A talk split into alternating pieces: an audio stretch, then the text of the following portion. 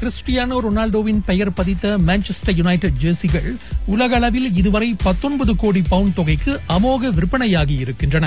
பனிரெண்டு ஆண்டுகளுக்கு பிறகு புகழின் உச்சையுடன் ரொனால்டோ யுனைடெட் திரும்புவதால் ஏற்பட்ட பரபரப்பு அதற்கு பெரிதும் உதவி இருக்கின்றது.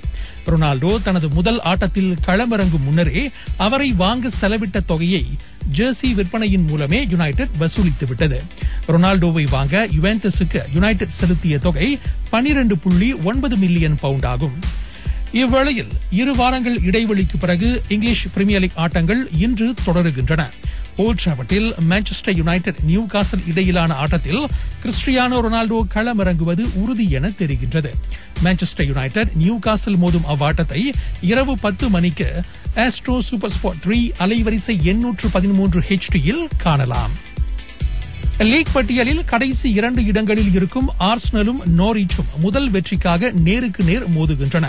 அவ்வாட்டத்தின் நேரலை இரவு பத்து மணிக்கு ஆஸ்ட்ரோ சூப்பர் ஸ்போர்ட் இரண்டு அலைவரிசை எண்ணூற்று பனிரெண்டு ஹெச்டியில் இடம்பெறும். மற்ற முக்கியமான ஆட்டங்களில் இன்று இரவு பத்து மணிக்கு மான்செஸ்டர் சிட்டி லெஸ்டரை சந்திக்கின்றது. அதிகாலை சர்சி ஆஸ்டன் விலாவுடன் மோதுகின்றது. அமெரிக்க பொது டென்னிஸ் போட்டி வரலாற்றில் ஆயிரத்து தொள்ளாயிரத்து தொன்னூற்று ஒன்பதாம் ஆண்டுக்கு பிறகு மகளிர் ஒற்றையர் பிரிவில் முதன்முறையாக பதின்ம வயது போட்டியாளர்கள் இறுதியாட்டத்திற்கு முன்னேறியிருக்கின்றனர்.